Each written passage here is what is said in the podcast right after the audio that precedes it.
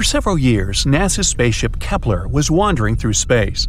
It studied more than 150,000 stars across the galaxy. This search had a specific goal to find planets that are similar to Earth. These planets might become our second home, but it'll happen only in the distant future when humanity begins to colonize space. The mission was successful. Kepler found loads of planets that got called super Earths. In our solar system, there's not a single planet that can be called super Earth. Some scientists think it may be hidden somewhere on the edge of our system, but nobody has found direct evidence of this. A super Earth sounds impressive, but in fact, it's unlikely to look anything like our planet. All over the universe, there are many such supers. To become a super Earth, a planet must weigh from 1 to 10 times the mass of our planet. It also has to be twice its size and powered by a star's energy. That's all the criteria. The surface of such a planet may be rocky or gaseous or even mixed. Imagine living on such a planet. It's the same as ours, with similar atmosphere, climate, and landscape, but several times larger. Our lives are different here. Because of the increased mass, the gravity on this planet is much stronger. There are no high mountains or trees in this world. Everest is several times smaller. Most trees don't grow higher than a single story building. People are also more compact. It's difficult for the body to grow tall when gravity presses on it with double or triple force. The average height of a grown up is 3 feet. There are almost 8 billion people on Earth today. In large cities, people feel quite crowded. But on the super Earth, the area is twice larger. People are smaller too, they drive small cars and live in small houses. That's why there's much more space. The air is cleaner, and not all parts of this planet are fully explored yet.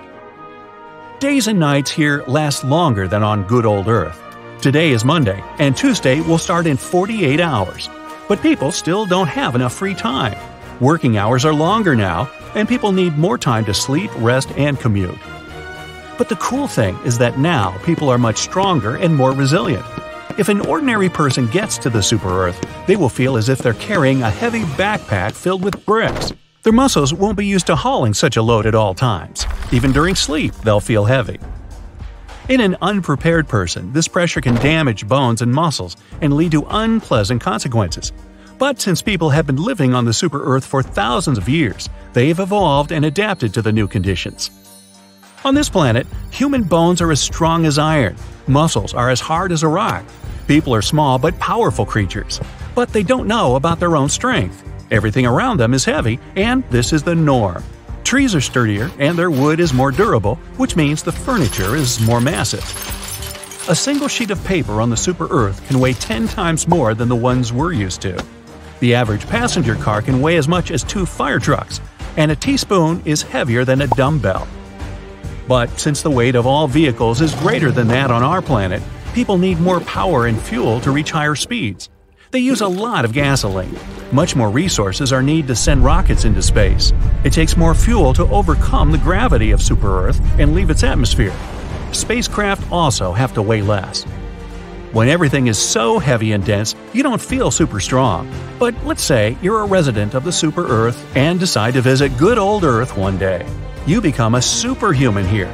You can come up to any car, put your hands against its trunk, and start moving it. In the gym, you can easily lift any weight. With one strike, you can leave a crack in a concrete wall or punch through a wooden board. All of this looks extremely impressive considering your small stature. Your legs, used to heavy loads, feel so light here. You can easily jump from one roof to another. If you accidentally fall from a two story building, your body won't receive any serious damage. Your skin won't be scratched, your bones will easily withstand the fall. On Earth, you become a superhero. Unfortunately, a super Earth with the conditions perfect for humans hasn't been found yet. These planets are still poorly understood. They can even pose a danger to people. A large mass means a huge amount of energy, and this energy needs to be released. If we lived on the super Earth, volcanic eruptions would be as common as thunderstorms. The increased gravity could also cause more tectonic plates movement. The landscape and the planet's crust would be very unstable. Imagine earthquakes waking you up every day. Such conditions would encourage people to develop a great sense of balance. There would also be special technologies strengthening house foundations. Frequent shifts of tectonic plates would trigger huge tsunamis. Oceans would constantly change their shape. Vast areas of land would get flooded. In such changing conditions, people would never be able to build permanent cities and live comfortably.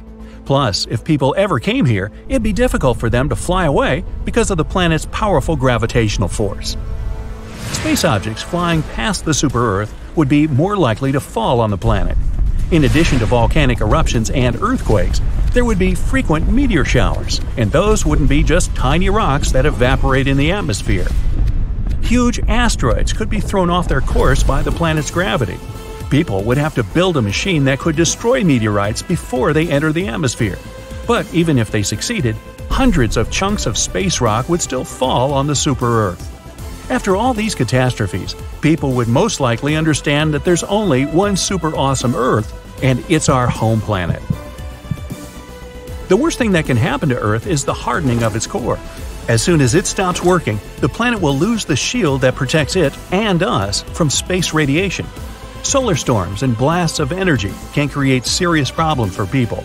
All electronics will stop functioning normally. The internet, power plants, traffic lights, computers, airplanes, you name it. To survive in such a place, people would have to live under a huge dome. It wouldn't allow radiation and meteorites to pass through. But many super Earths have conditions that are even tougher than that.